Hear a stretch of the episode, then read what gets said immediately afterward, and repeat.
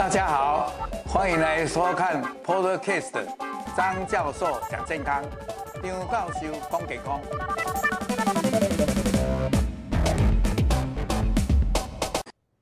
各位亲爱的朋友，大家午安！又到了礼拜四下午两点，张教授讲健康，张教授讲健康的直播节目。啊，今天讲的较简单。啊，拢在讲良性的疾病，因为咱大概拢讲乳癌啊，大家听了会惊。不过，咱其实咱乳房嘛有足侪良性的疾病，啊，借这个机会跟大家讲一讲。因为良性的疾病，大家有时候会怕是不是有恶性的可能，在这时候我会跟大家详细的说明。还有，诶、如果觉得我的演讲、我的直播不错的话，就跟我按赞、订阅、开启小铃铛、分享。那我们今天。诶、也有一些小小的礼物，哎，要给大家啊。如果诶、你要抽奖的话，就不要把你的题目交给我们，诶、这个我们最后会参抽出五位的精美小礼物啊。咱大家莫惊惊呀，不要怕，就是有什么事情就去探个究竟。好，我们今天大家最怕的就是说啊，乳房会痛。啊，痛有好多种方式，很多种可能，还有再来就是大家最关心的一些中年的妇女的纤维囊肿这方面的，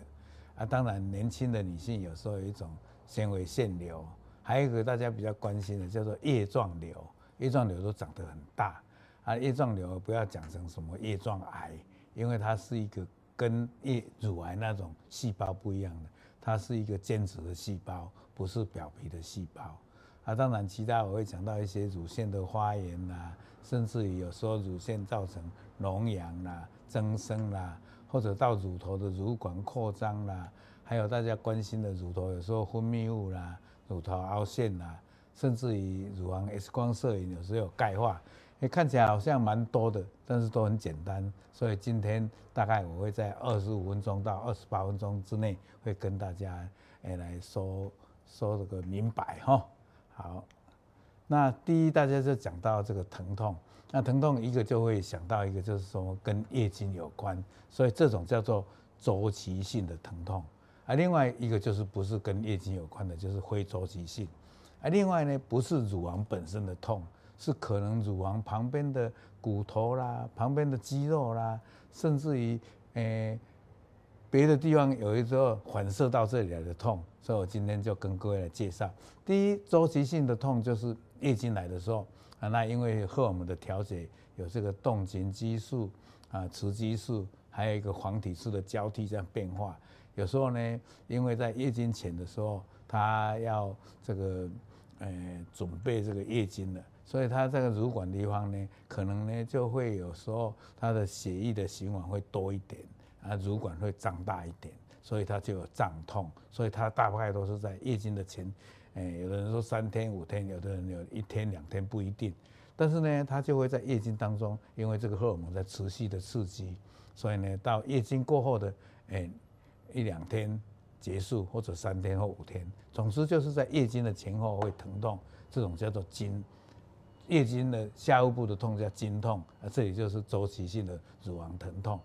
另外一种不是周期性的呢，就可能你的乳房穿的诶胸罩内衣不适合，或者你用看铅把它挺住，甚至于有时候诶好像跟先生或男朋友有时候诶在这个亲热的时候用力过猛，或者有些吃一些什么诶避孕药啦，或者一些荷尔蒙的药，那有时候这时候也会疼痛，那这种就是跟乳房有关。但是呢，不是跟经期有关的，所以这个叫做非周期性的疼痛。另外一个呢，就是我刚才讲的，可能呢，他你这个诶过度的运动啊，或者诶姿势不对，然后造成你肌肉过哪一个地方胸大肌胸小过分的绷紧，或者呢，这个诶这个胸骨肋骨的地方有时候会有那个骨膜的发炎疼痛，或者呢，你其实是肚子的痛，它反射到。诶，胸部来，或者是有的人心肌，诶，有一种叫做心脏病，啊，痛痛在胸前，好像在胸部一样的疼痛。还有有一些就是说，诶，那个咳嗽，嗽个没停，啊，拢无食药啊，还是食药无效啊，烧个一直牵动胸部的肌肉，造成乳房的疼痛。那这种就是乳房以外的疼痛，这个大家要注意这些哈。那大部分人家讲说，痛的时候你才会去找医生嘛。啊，其实痛的时候反而都不是乳癌，因为那个乳癌的肿块呢，它是不声不响的来，它反而不痛。但是呢，也不要用说痛跟不痛来说有没有乳癌。有时候搞不好你在痛的时候，同时有一个地方，它那个地方是长不好的，也说不定。但是有时候不痛的东西，你就觉得没事啊。你有时候摸到硬块，说啊，我都没疼，就不找医生，这样也不对。所以痛的时候反而让你有警觉。那医生会帮你解决啊，不痛的时候有摸到硬块，更要小心，一定要找医生哈。好，所以到底这些痛怎么办呢？我们基本上如果痛能够忍受的时候，尽量还是忍着过去。诶，有人在讲这种年轻的女性，她最怕痛，但是到生过孩子以后，拥有生产的痛，她的痛就不会那么诶叫苦连天。那好像女性痛比男性比起来呢，有的人说比较能忍，有的人说比较不能忍。但是我个人的经验里面，年长的比较能忍，年轻的比较不能忍。女性跟男性都一样怕痛，还是没有说什么差别。那这时候呢，不痛的时候就还好，痛起来就要人就不舒服，所以。必要的时候，我们还是会开一些止痛药，但是我们的止痛药都是用那种比较温和的，呃，像普拿疼啊、百福林啊这些，甚至于一种就是诶稍微强一点的。那痛呢，我们也会看你的程度，有时候用比较强一点的，有时候用长效的。那也最好呢，如果有时候是那种肌肉的痛，我们还会开一个止痛的药膏给你涂抹。那尽量不要吃这些类固醇的这个药，这个是倒是要小心。再来这个就大家最喜欢问到的叫做纤维囊肿，各位有没有看到？就是在这里，在这个乳管有一个地方可能或者乳小的地方膨大起来，里面积来一些液体，那这里就有所谓的囊肿。那这个囊肿有时候很小，有时候旁边又有一些诶、这些乳管的增生。所以呢，不一定说说，诶很大就怕，因为你很大里面毕竟还是水或者一些，诶组织液没关系。那小也不会进说怎么样，但是呢，最后我们要评判这个乳房的囊肿，还是靠超音波最准。那超音波看来是是很单纯的一些囊肿，就是很圆的啊，里面就是诶都没有回回回音，就是一个很黑的。那这样的话呢，这个时候不要不碍事，甚至于有时候你都连抽都不要抽它啊。但是有时候胀到很痛的时候，我再帮你抽一些水出来。那抽出来的水，我们一看很清澈的也没关系。但是有时候诶带来一些血，诶也许我们会去送去做细胞诊，就是这样。那这种呢，都是在有月经的这个年龄，也就是说你有月经以后到你停经这中间最会有囊肿。那随着你如果停经以后，那么，因为荷尔蒙的刺激没有了，卵巢的功能就退化了，所以这时候这些囊肿就会比较消失，所以大家也不要在意。好，再来就是大家最关心的，很多年轻人，哎，他真的在胸前，有时候在一侧，或者在两侧，或者很小小到像花生米一样，有时候大到像橘子或鸡蛋一样大。那这些呢，都是很圆滑，各位有没有看到？我们小编就帮我编的，它这个都是很圆滑、很光润的。那癌症的话呢，那就是会诶凹凸不平，然后就是说不是这样，像这样很光滑。那这种东西呢，摸起来呢就是会左右滑动，那表面就很圆滑。那这种诶都是良性的，而且它也不会变恶性。这个叫做纤维腺瘤，年轻的女孩子最多，有时候一个。有时候多个，有时候很小，有时候很大，有时候一侧，有时候两侧都有，所以不用担心。再来这个，我就要多花一点时间跟各位介绍，叫做叶状瘤。叶状瘤的意思就是跟刚才讲的纤维腺瘤也好，纤维囊肿也好，它因为它是从那个乳房的这个表皮细胞跟表皮是叫中间的一种叫做间质细胞去长的，然后呢，它长得就很快很大，有时候呢会涵盖到整个乳房，甚至于把乳房呢这一边整成这一边的两倍大，啊，它呢就是用，因为像叶状一样，所以我们叫做叶状瘤。那这个大部分也是良性，但是有一种叫做，诶边缘型的，就是说介于良性跟恶性中间，叫中间型。另外一个有可能变恶性，那恶性的时候就在拿的时候就要拿得干净，而且要拿得多一点。那良性的普通就把那整块拿掉就好了。那如果恶性的话，它要拿得很干净，不然很容易再发，而且它对于放射线治疗跟化疗又没效，所以。各位，如果像我这样比较年长的年纪的时候，就记得以前有一个很有名的一个嗯主持人啊，叫做周美仪，他其实他就得这个然后往生的，所以我们也不能不大不要大要不能不小心，不一定要不能大意，一定要很小心。那这种就是要靠显微镜去看啊。那再来一个就是乳腺化癌，乳腺化癌呢分成两种，一种就是说你在给呃，宝宝喂奶那时候，也就是说，你从怀孕中间那时候就开始做要哺乳的准备，所以在怀孕的时候，我们的这些怀孕的这些孕妇啊，都是乳房都是很胀、很硬、很绷得很紧，因为它整个都是要储备，就是让孩子生下来的时候，它的乳管能够哎里面能够分泌乳汁。那重点来了，因为你太大，然后有时候乳头凹陷或者有不干净的东西、细菌从那个乳管跑进去、逆向进去，所以呢，这时候就可能会红肿、热痛，然后乳汁就胀在那里，然后又挤不出来，然后里面有有时候会化脓，所以这个叫做产褥期或这个怀孕的时候或者哺乳的时候，在这时候产生。最怕胀的时候胀奶没关系，啊，有一点点花也没关系，就怕细菌的在感染。那一细菌感染的时候，这就脓了。那这时候孩子也不能喂奶，所以这时候可能搞不好要把奶吸出来，还要用呃那个呃那个呃断奶的那个药来吃，哎，所以是这样。那如果真正已经有脓疡啦、有脓啦、化脓啦、细菌感染严重，有时候红肿肉痛以外，还要胀的，也会有时候会破掉流脓出来，有时候还会发烧，所以这时候就不能再给孩子 baby 喂奶，这时候就要用抗生素。有时候还要住院，有时候还要打点滴，用静脉的这个抗生素的药才有效。那有一些呢，就是不是在这个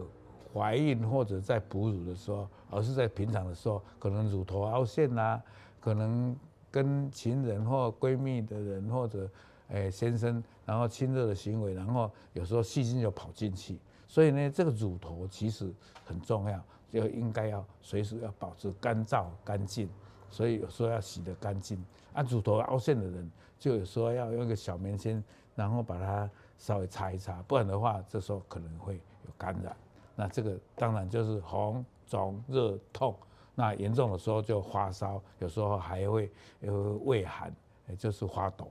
所以呢，但是呢，有一种病叫做发炎性的乳癌，也就是说那个乳癌一来就好像发炎一样。哦，那这种就看起来好像是很简单的发炎，其实不是，它是乳癌。哦，这种乳癌呢，就相当的凶猛。不过这个是我们像我，哎，行医这么多年，一年才看到一两个这个病例，很少。这个跟这个不太一样，所以我们都会去特别注意，这大家也可以放心哦。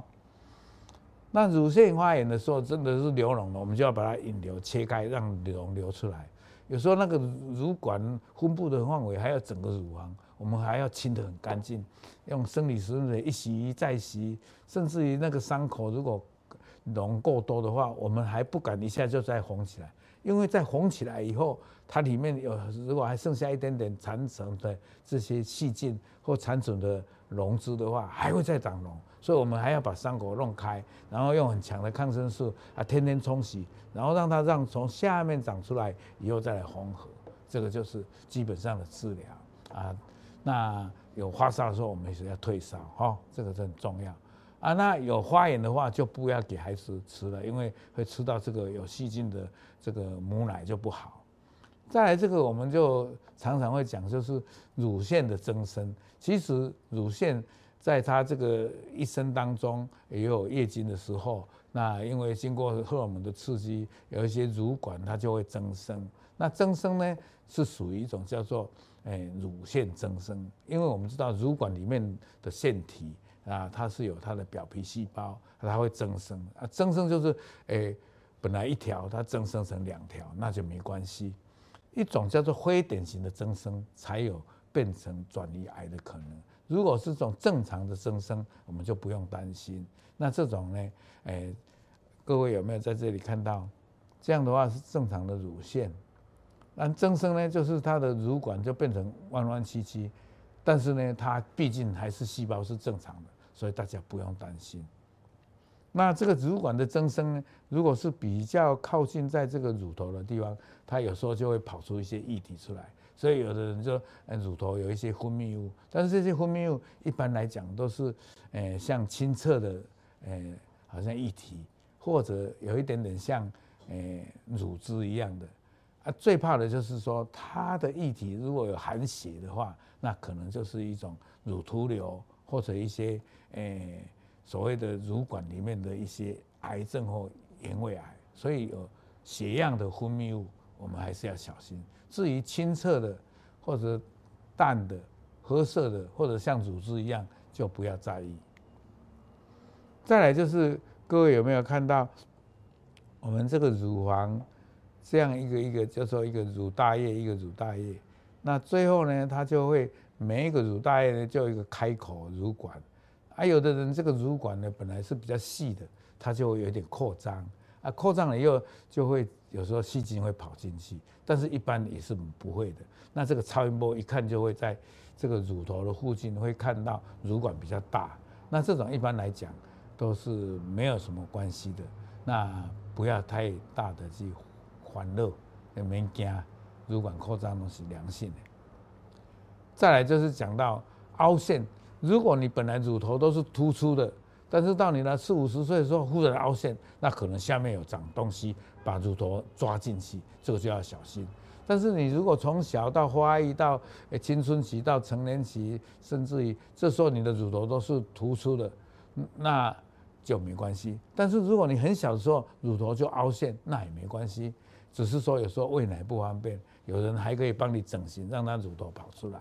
那因为它乳头凹陷。那有时候喂奶就不方便，有时候还要靠吸啊吸把吸的奶，然后储存在奶瓶，放在冰箱，然后再用的时候，就孩子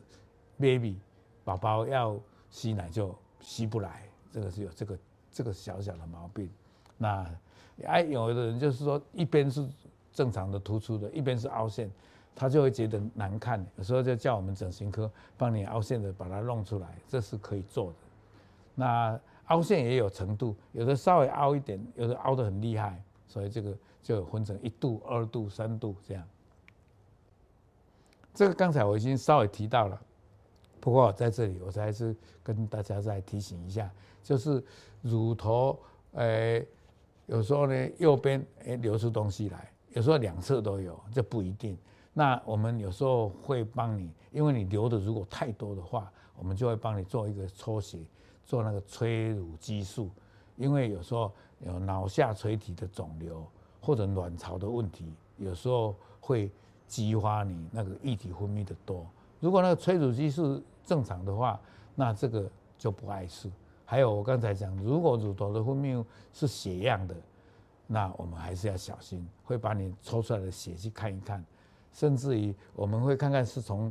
嗯，我们因为一个乳头里面有很多的乳管嘛，我们会找到哪一个乳管，呃，流血的，我们会在那个乳管里面用一个细细的管把它插进去，然后去照相看那个乳管的构造。如果那构造里面也有长肿块的话，我们就要小心啊。当然必要的，我们一定要把乳头的分泌物来去弄在细胞诊、细胞学的诊断下去看那个细胞是好的还是坏的，这个我们会做到。所以颜色亮。单侧、多侧，最怕的就是脑下垂体的肿瘤，它就一直流，一直流，那个就要找其他的病变。好，最后今天就是比较轻松一点，我就稍微再讲慢一点，等一下也可以跟各位再复习一下，那大家也会关心这个钙化。诶，各位如果诶这时候没有看也没关系，但是我们会在 YouTube 或 Facebook。那我们有一个人在问说，诶，如果有家族病史的话，几岁就要做检查，多久要追踪？有家族病史，普通我们都要提前五岁。那现在一般人，诶，我们都跟我们的，因为台湾的乳癌发生率还蛮高的，所以我们都会叫，诶，我们的。这些二十几岁的这些年轻的女性呢，也要自己做自我检查啊。如果觉得怪怪，还是要找医生。因为在停经前，我们基本上都会诶跟你做次超音波。因为年轻的话，时间就可以拉长，一年到两年做一次。到了三十岁以后，大概每一年就要做超音波。到四十岁如果有家族史，那你就要开始做超音波跟摄影了。那如果是四十五岁以后，那就是超音波跟摄影交替来做，啊，这个再跟我们这位我们的听众来跟您解释哈。好，那刚才讲到钙化，大家要有一个基本认识，我们乳房上面有很多情形会产生钙化，那当然我们最怕的就是说钙化是恶性的，所以我们基本上会把它分成叫做良性钙化跟恶性钙化。那顾名思义，恶性钙化应该是说，在乳癌里面有一些它的病变里面有钙化啊。如果良性的钙化呢，大大概就是分成，比如说，诶，血管硬了，呃，血管管壁被钙化，或者它曾经去受伤，或者它的里面的脂肪坏死也会钙化，或者它在过去的怀孕或过去的乳汁它沉淀很久。没有跑出来啊，积久了沉淀的时候也会钙化。还有刚才讲的那个纤维腺瘤是良性的，它因为它就是一块圆圆的，哎，里面有一个钙化也有也有可能。还有就是说，在皮肤下的皮脂腺有时候也会钙化。还有哎，这些东西呢，都是基本上都是良性的。那恶性的呢，就是说我刚才讲的恶性的癌细胞里面。啊，它因为它可能它那个，诶、里面的这些癌症的组织，可能有一些这个碳酸钙或者哪一些钙盐的沉淀，然后就有点小小的钙化。那怎么分呢？因为我刚才跟各位讲，如果它局部局限在一个小的地方，而且它的形状不一样，有的像脆玻璃一样，有的像四肢状一样，有的像好像一个东西卡住在乳管里面。这种都比较在局限一个地方的，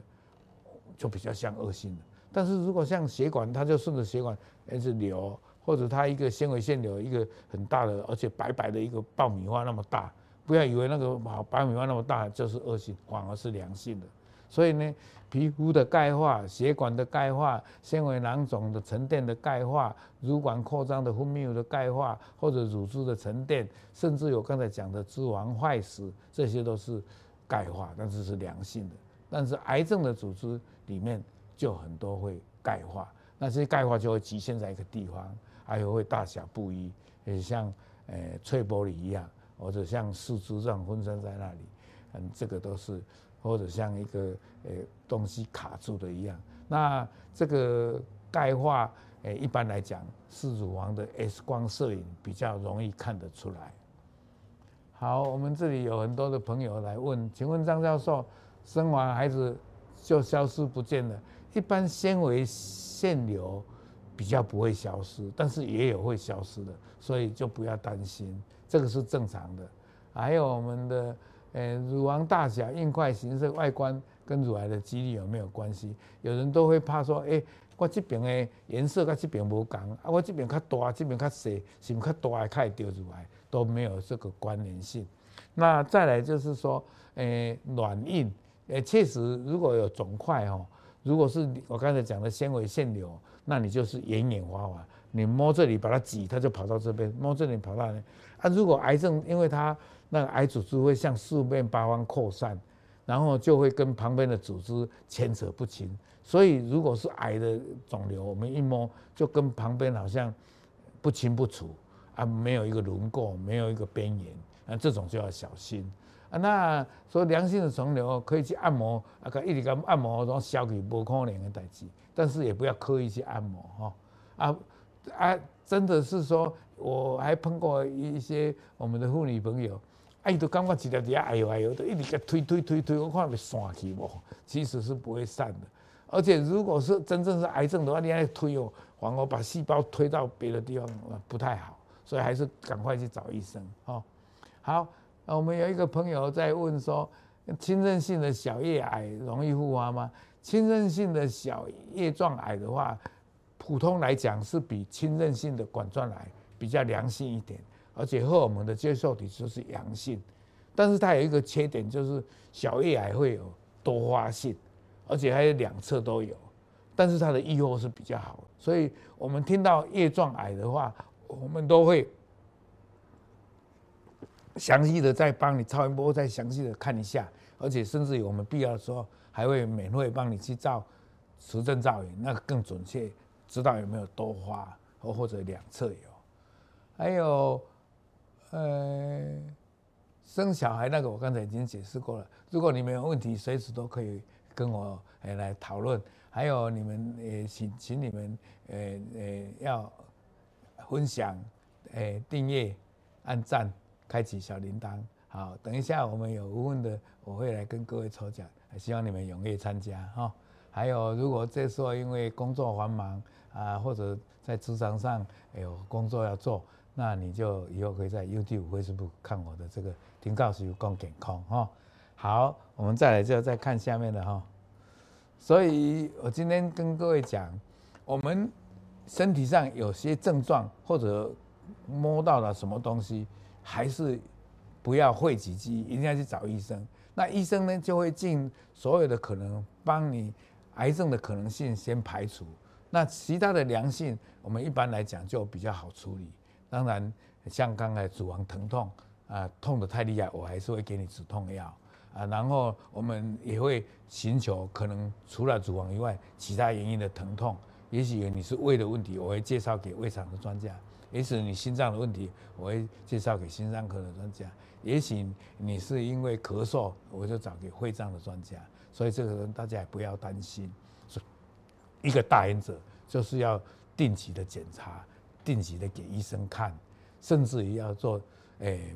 到了三十岁以后，每两年啊，四十岁、五十岁就要更频繁一点，要做健康检查。那么我们。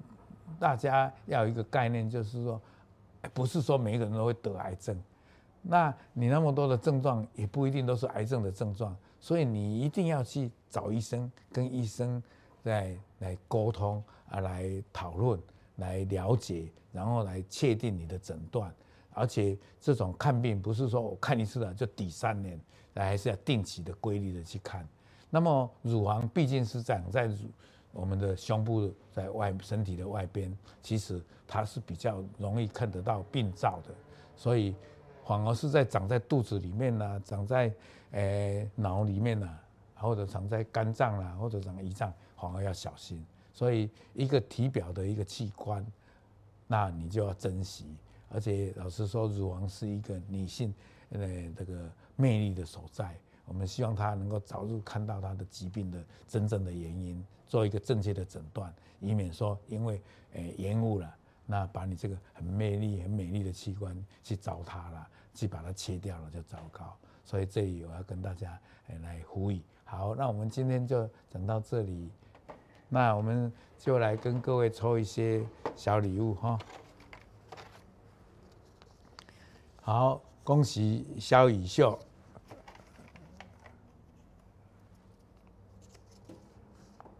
刘念慈啊，哦，杨兔子，哎，哦哦，三个了，多尼亚，哦，多尼亚，恭喜你，找最后我们一个，Bird，好，恭喜哈，好，那我们今天算是我以前都是会把时间都拉长了，那我现在也跟我们小编、我们的同仁大会商量一下。怎么样做讲得更好一点，更有效率一点？还有，我都常常有一个拍习惯，因为我外科医生讲话愈讲愈紧，所以我即摆来讲话用较慢的，恁就阁听较有。啊，我卖一概讲伤济，安尼甲恁弄回去也不好。所以我现在要更精简，还更扼要，更浅显啊，希望大家能够有所收获。那诶、我们看看有没有预告？没有哈。下一次我的了解是要讲一些肠道的疾病，不是就肠道里面的细菌，因为我我现在最近都常常在研究，就是说。